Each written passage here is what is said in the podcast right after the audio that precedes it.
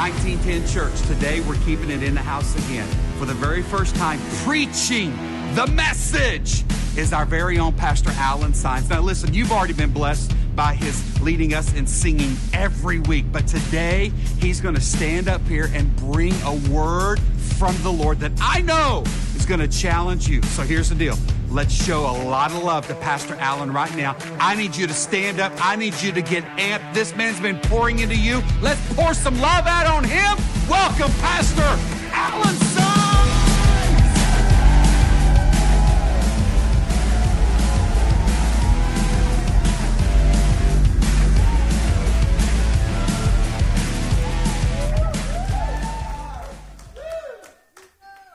Good morning, church. You may take your seats. Take your seats. Thank you so much for the love.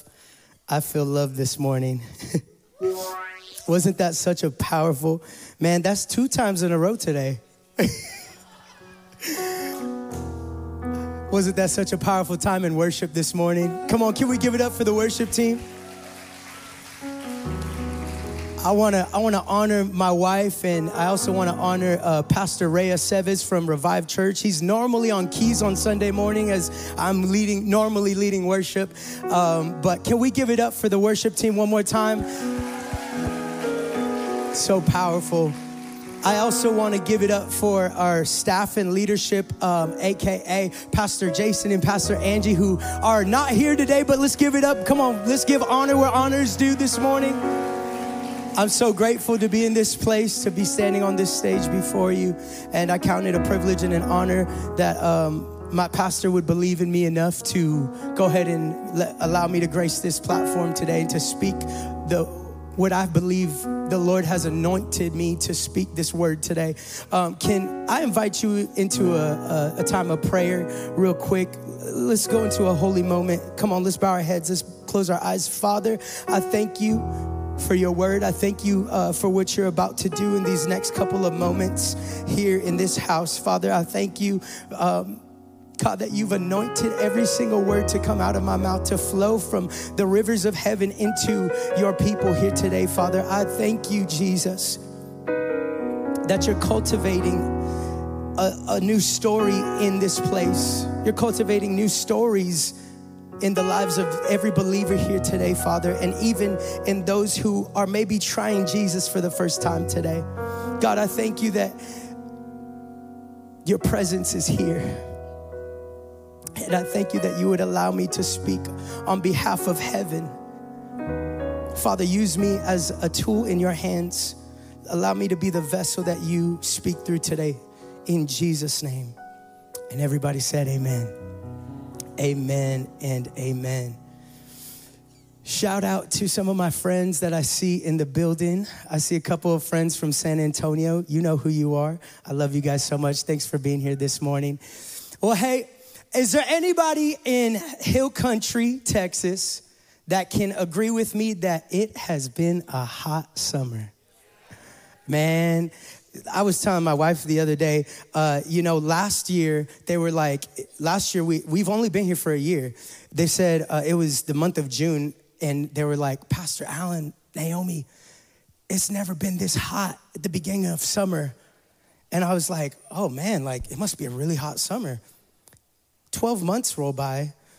They're saying the same thing this year in June, and I'm like, all right, you guys there's something going on. It's like, it's way too hot. You know, it's so hot when you wake up in the morning and you're just like, Lord, let it be 98 degrees this morning. My God, I, am praying for, I'm praying for 98 degrees. That would feel great today. So if you don't know who I am, my name's Alan. I'm on staff here as a pastor, as a worship pastor here at 1910. I come from California and you know, in California, um, this is, this is like our go-to as worship leaders. Like you know the the blue jean the jean jacket levi jean jacket and uh, you know that's that's not what I'm wearing outside. I'm wearing it in here today, but I'm not wearing it outside because it's so hot. I, I can't wear uh, the crew neck that you see people in California wearing all the time. Crew necks. Um, I can't wear the the long sleeve shirt that my wife loves to see me on date nights. You know what I'm saying? Uh, she be posting on her, her TikTok and everything, and I really have to plan out what I'm gonna wear because it's so hot. Can I get an amen? well, I don't know about you, but I've decided that if I'm gonna go outside, there's one thing that I'm gonna wear. Can you guess what it is? I'm gonna put on the full armor of God. Yes, I just took you to Bible, I just took you to Sunday school class. See, growing up as a pastor's kid, eh, this is one of the first things that you learn in Sunday school class. That's what they used to call it. Now they call it kids' church. They got all kinds of cool names. Over here, we call it NT Kids. Shout out NT Kids. That's right, that's right.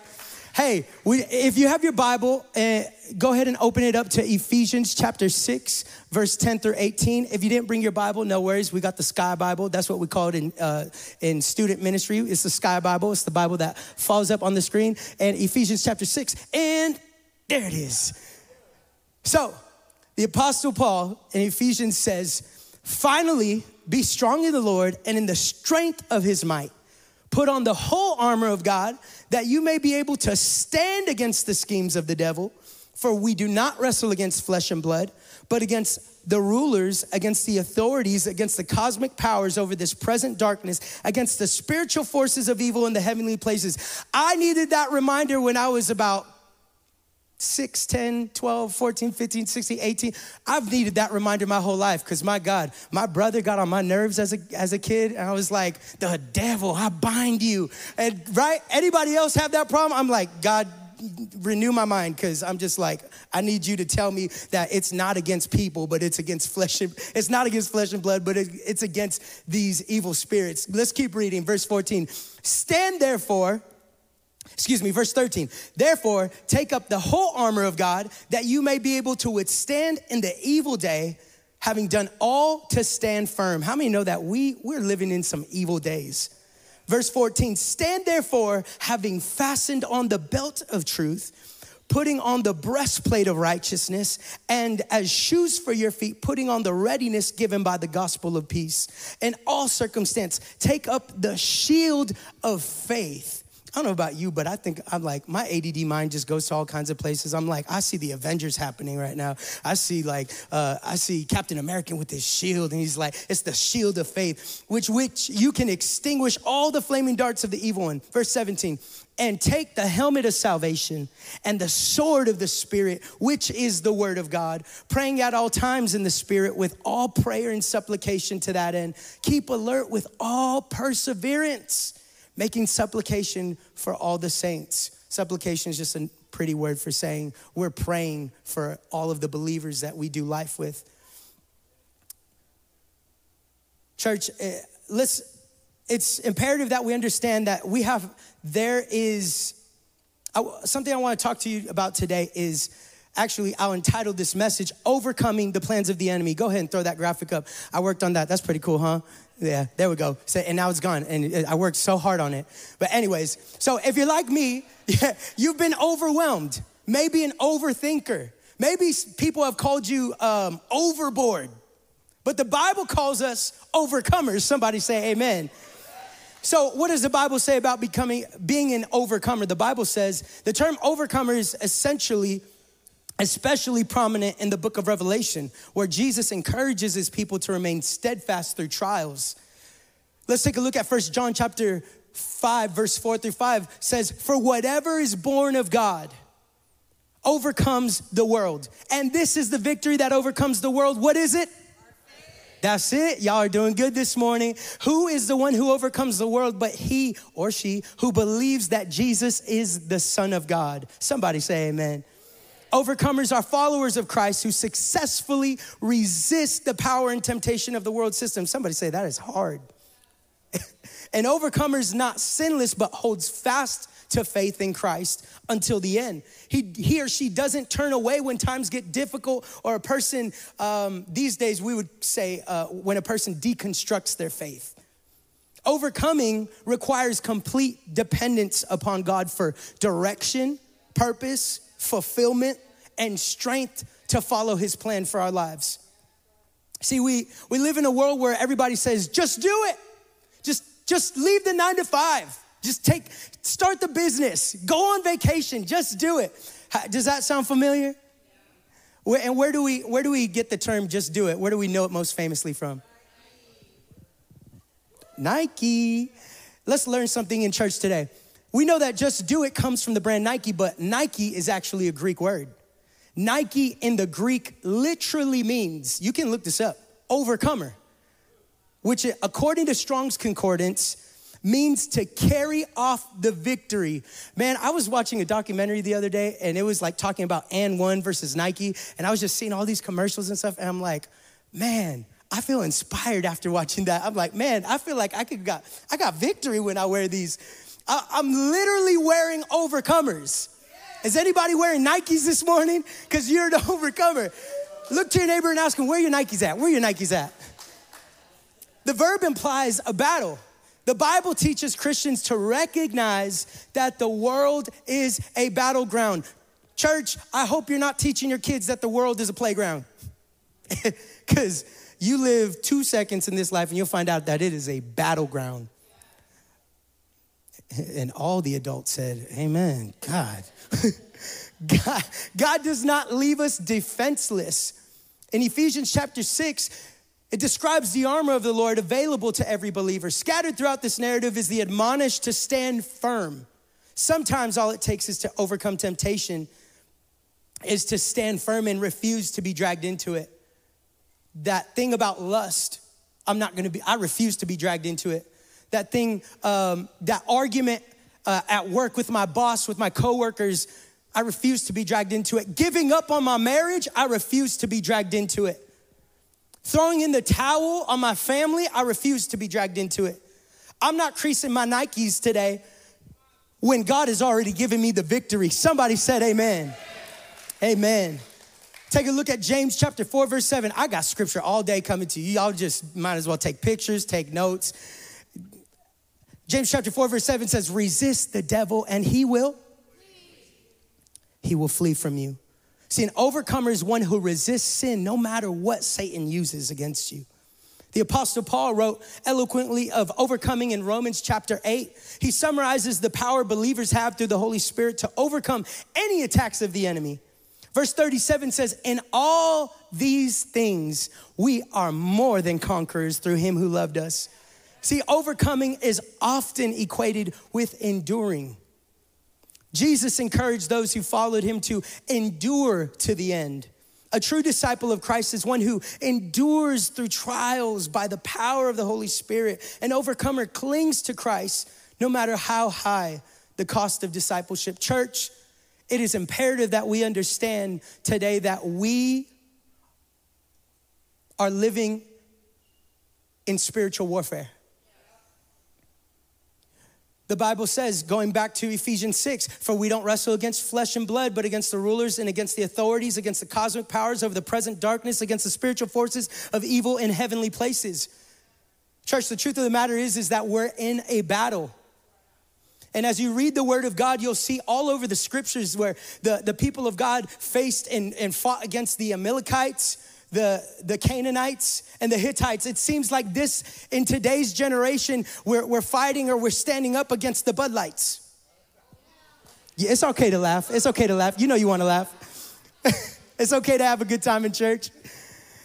See, we have to understand that there is an enemy and his name is Satan and he wants to destroy your life. Take a look at First Peter chapter 5 verse 8. It says, be sober minded, be watchful. I'm sorry, I did, I did not do that intentionally. Bud Light, be sober minded. I'm sorry, I didn't do that intentionally. I was just thinking about that.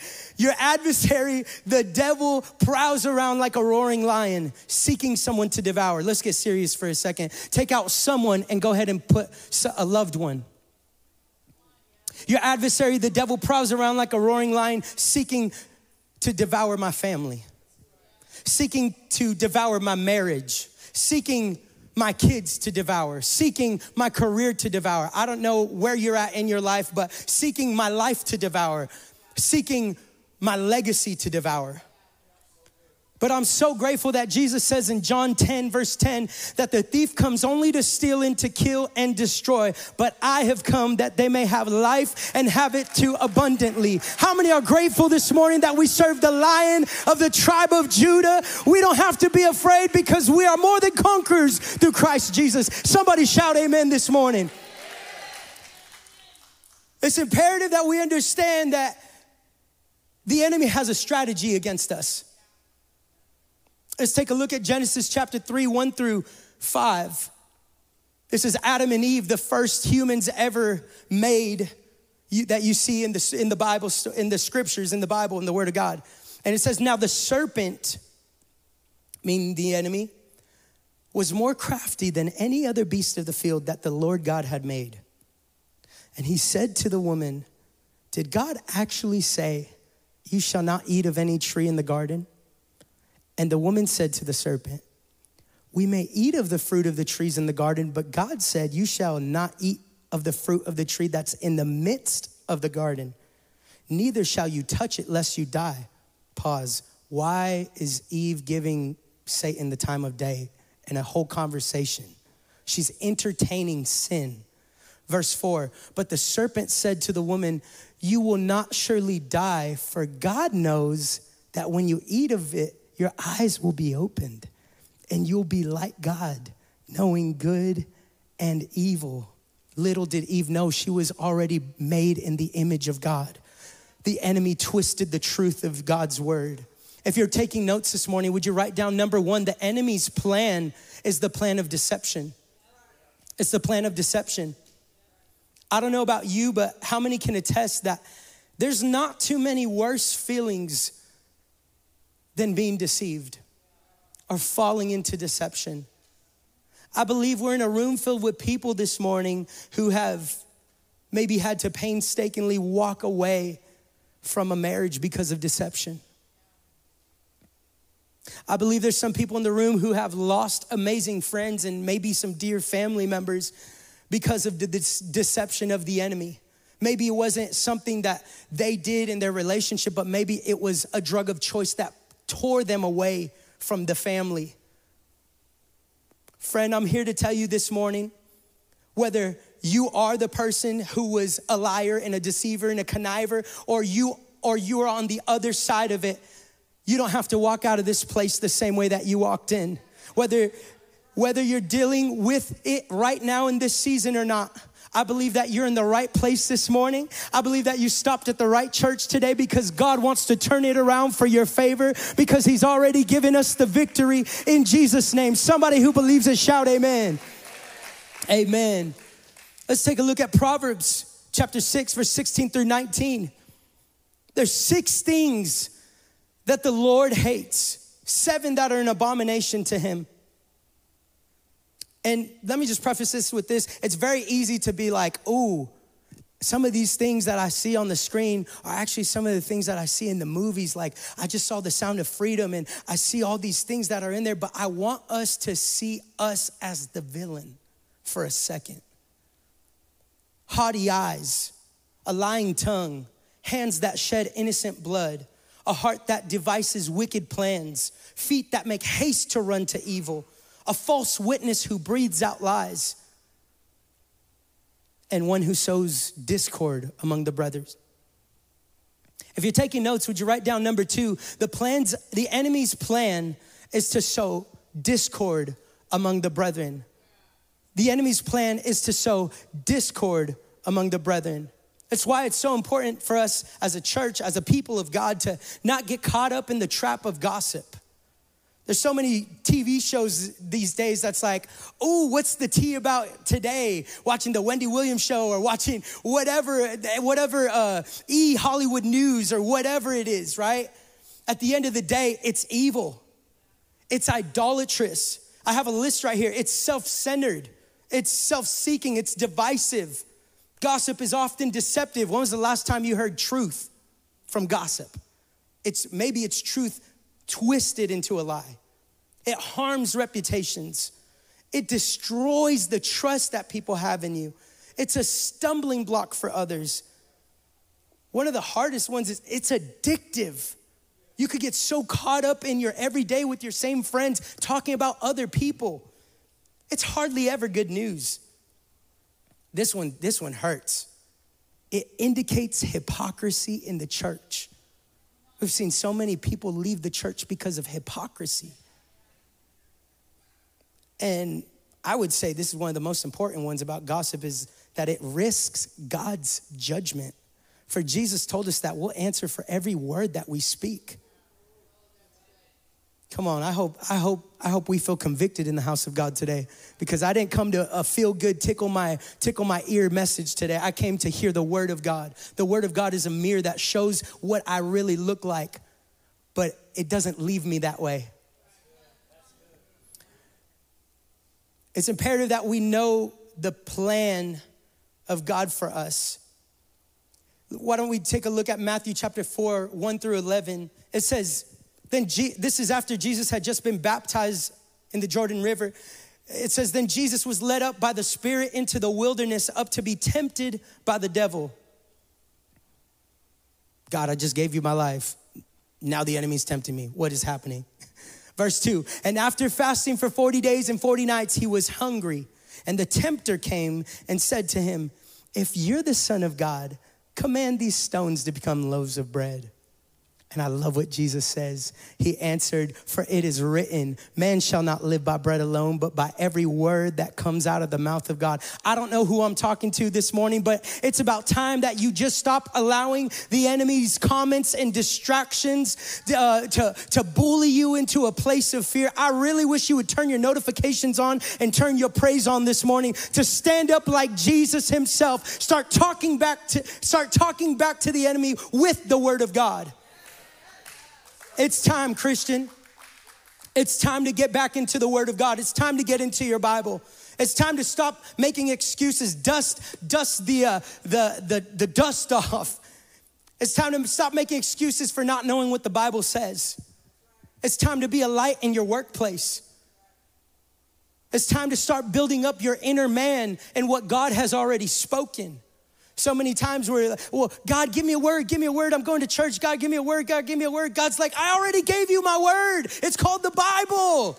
Come on. I heard it said that many, that maybe you haven't been a follower of Christ for 20, for 5, 10, 15, 25 years, but maybe you were a first time Christian 25 times. Somebody look to your neighbor and tell them, it's time to grow. It's time to grow. I know it's convicting. I know, I know you don't want to look over at your neighbor because you got some growing to do too, but it's time to grow, church. Let's continue on. Verse 5 it says, Then the devil took him to the holy city, set him on the pinnacle of the temple, and said to him, If you are the Son of God, throw yourself down, for it is written, He'll command His angels concerning you, and on their hands they'll bear you up. See, the enemy's getting smart with Jesus. In verse 7, Jesus said to him, Again, it is written, You shall not put the Lord your God to the test. I love how Jesus continues talking back with the truth of God's word, what's already been written. Again, verse 8, again, the devil took him to a, a, very high mountain and showed him all the kingdoms of the world and their glory. Verse 9, and he said to him, All these I'll give to you if you'll fall down and worship me. Then Jesus said, Be gone, Satan, for it is written, You shall worship the Lord your God, and him only shall you serve. And verse 11 says, The devil left him, and behold, angels came and were ministering to him, ministering to the, to the Lord Jesus.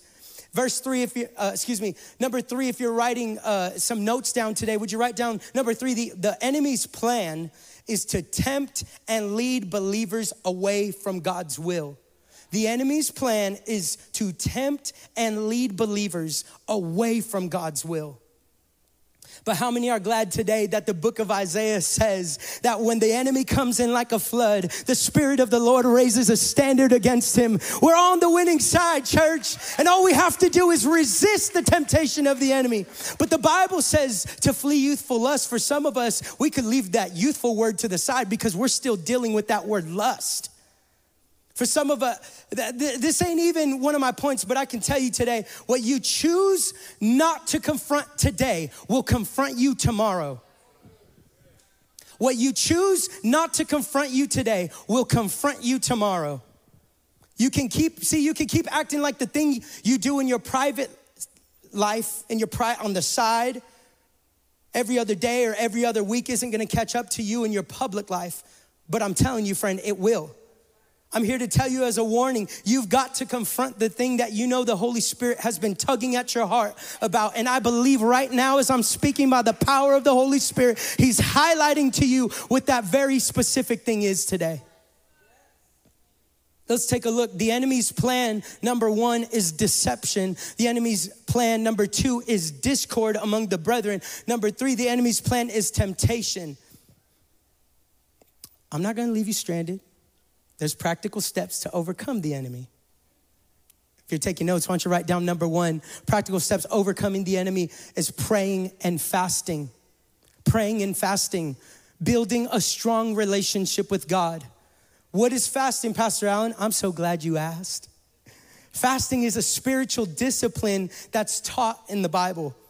Jesus expected his followers to fast, and he said that God rewards fasting. Fasting, according to the Bible, means to voluntarily reduce or eliminate your intake for food at a specific time and purpose. Why fast? Fasting gives you more time for prayer the same time that you would take eating out, like I know I'm gonna do with some of my friends that came out today. We're gonna eat after church. Instead of doing that, you're spending time away from food and spending time with God, getting back in the prayer closet, spending time in the secret place with the Lord. Fasting is always connected with prayer, church. Acts chapter 13, verse 2 through 3 says, While they were worshiping the Lord and fasting, the Holy Spirit said, Set apart for me Barnabas and Saul for the work to which I have called them.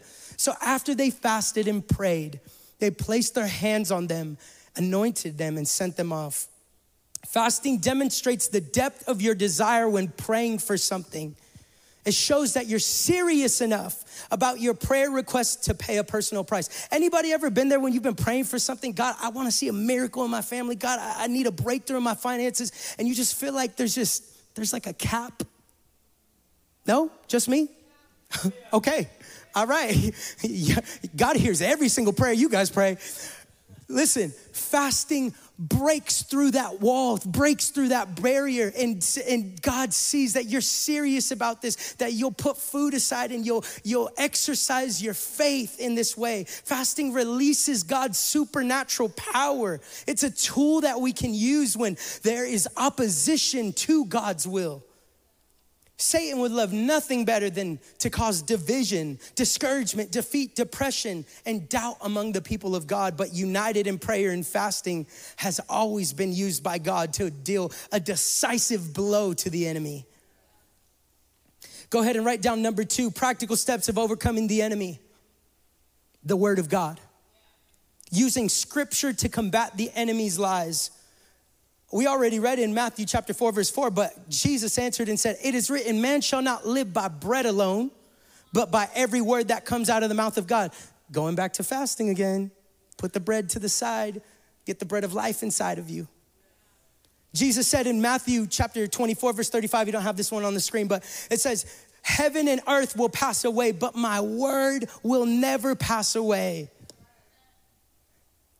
Quick sponsor shout out as we're talking about the Word of God. Apostle John Eckhardt, I love this book. It's prayers that rout demons and break curses. Every time I feel like I'm in, uh, I'm getting attacked from the enemy, or I just feel like I, I can't break through and I just don't feel God the way I used to, I begin to read the pages on this book, and every single prayer that's in this book has got scripture tied to it. Church, it's time to get back to the Word of God. Go ahead and write down number three if you're taking notes. Practical steps of overcoming the enemy unity and community. Somebody say unity, unity. and community.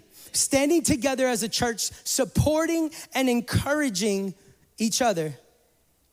Ephesians 4:16 says from whom the whole body joined held together by every joint with which it is equipped when each part is working properly makes the body grow so that it builds itself up in love. Isn't that beautiful, church? Can I ask you a question today?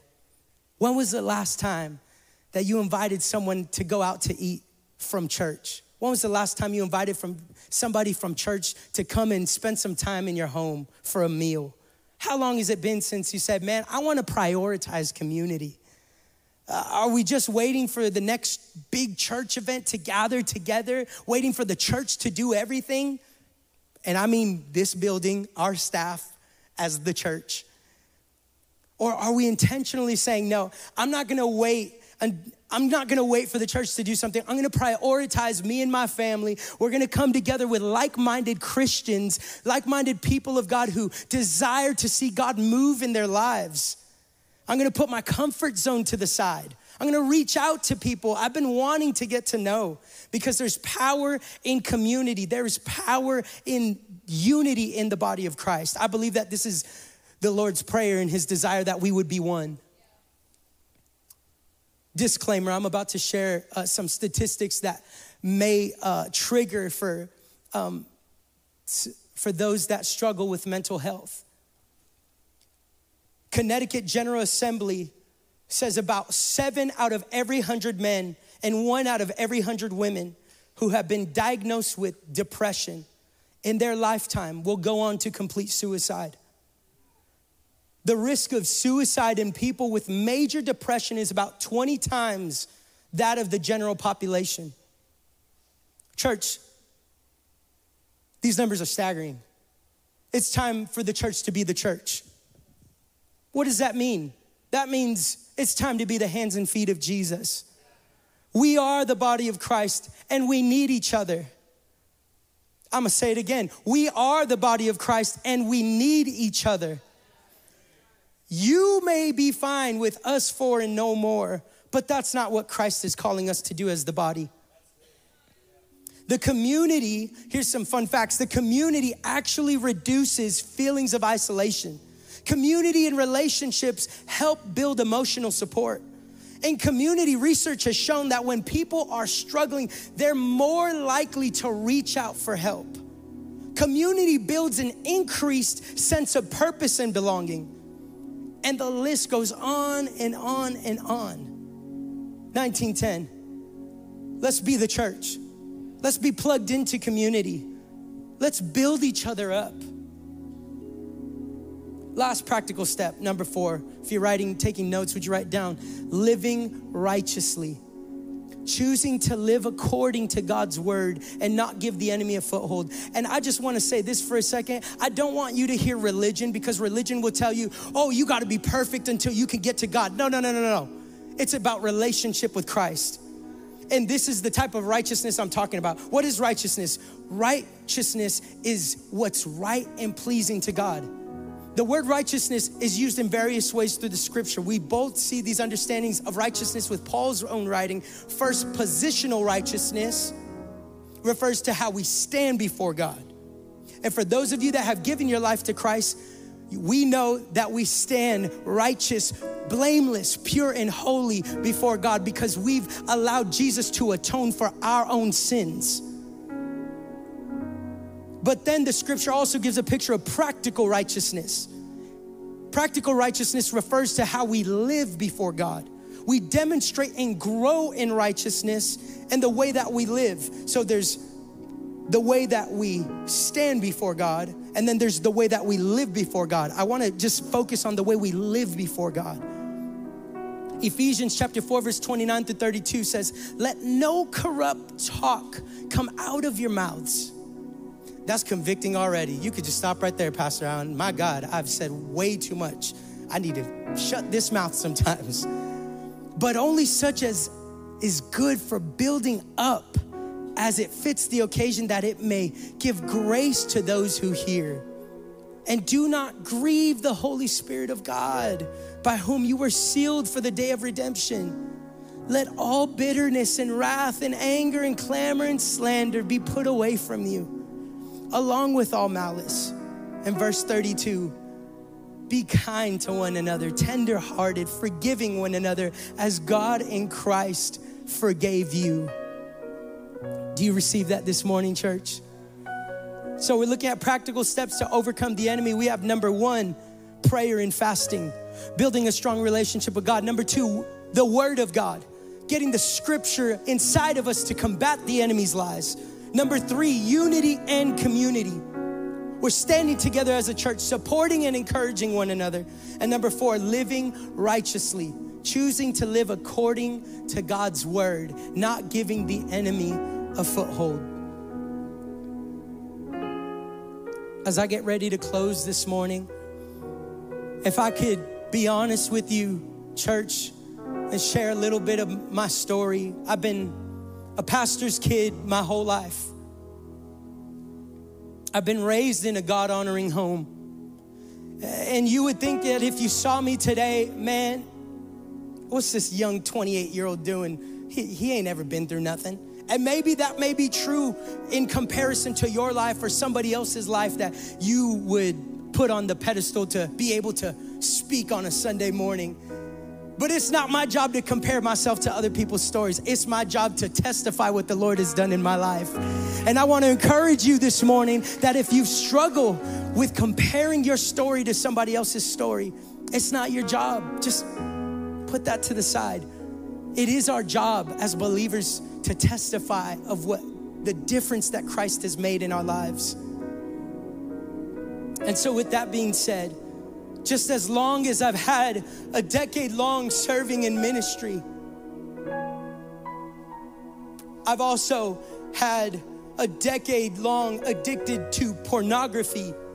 You see, the devil doesn't care who you are, he's no respecter of persons famous or nameless, Christian or Satanist. He desires to destroy your life. It's important that we understand that, church.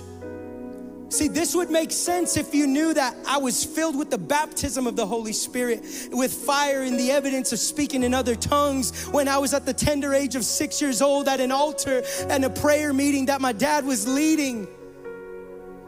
And by the time I was 12 years old, I made the decision to go to go public for my for Christ and, and be baptized in the name of Jesus for the forgiveness of my sins. But yet it was around that tender age of 12 where one day my best friend and I we were walking down a street from my house and we saw a ripped up magazine, a half ripped magazine on the ground, inappropriate magazine. And we were exposed to images that we had never seen before or at least never seen with another friend. Some could call it trauma bonding. We stashed it in a little fort behind my house that we had built. It was, it was our little secret. Little did I know that that would be the start of a lifestyle of secrecy, lust, and perversion. A trap of the enemy, church.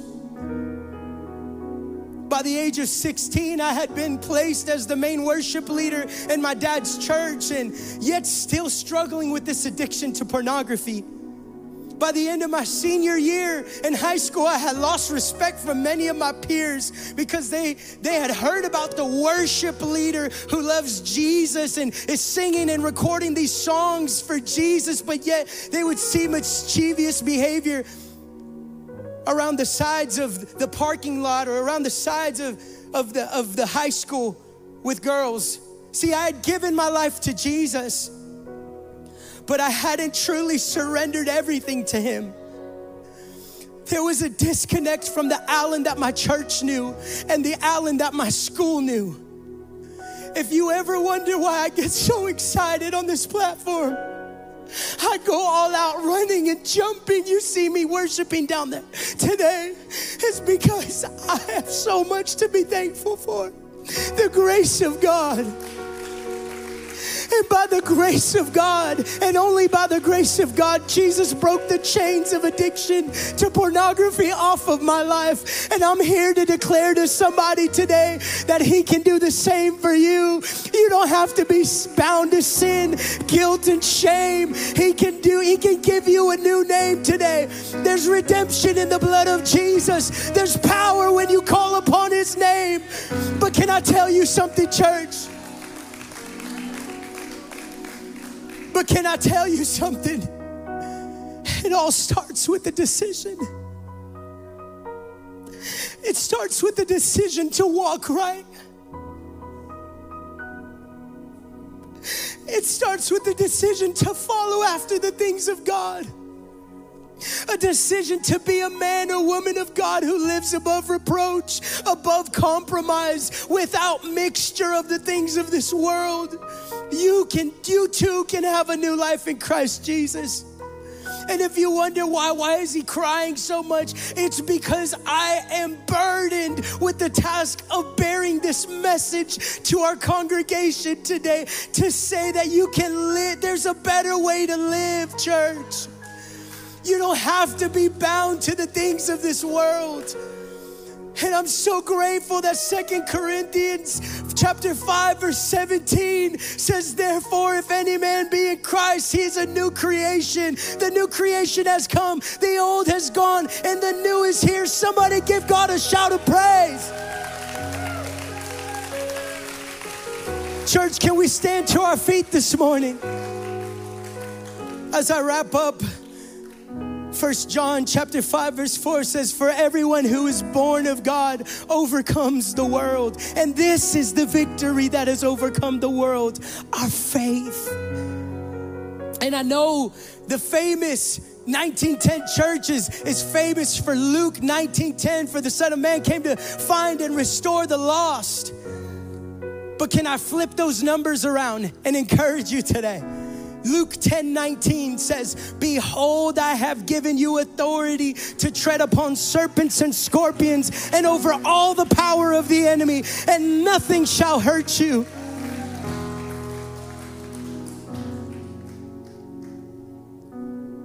With every head bowed, every eye closed, every hand lifted in this place, friend, would you consider walking in the high calling that Christ has designed for you to walk in?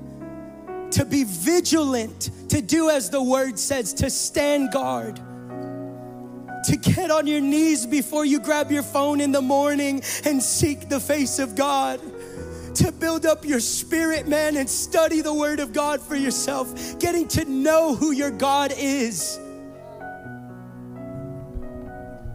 So now the question is what areas in your life is the enemy at work in?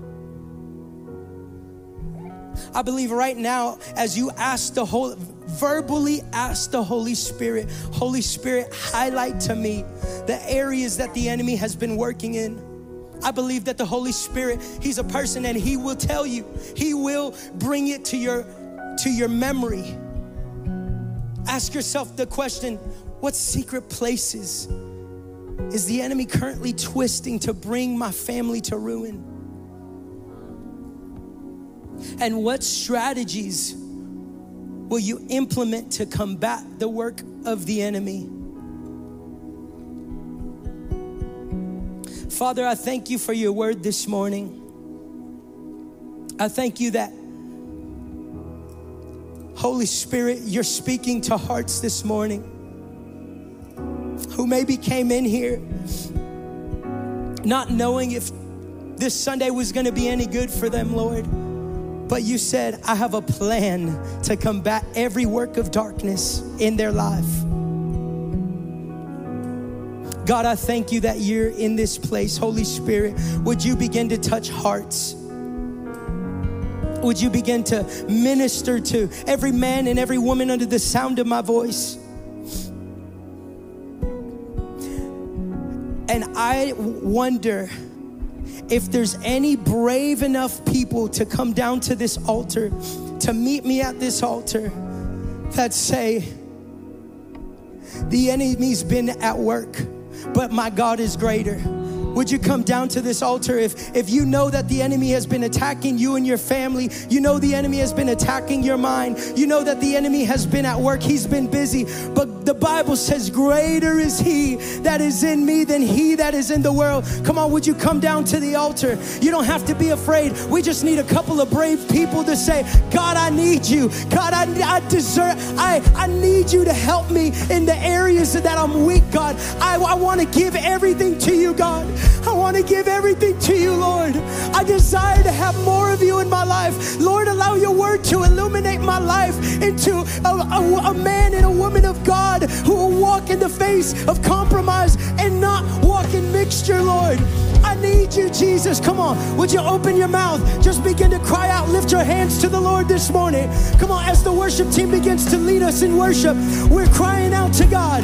We worship you, Jesus.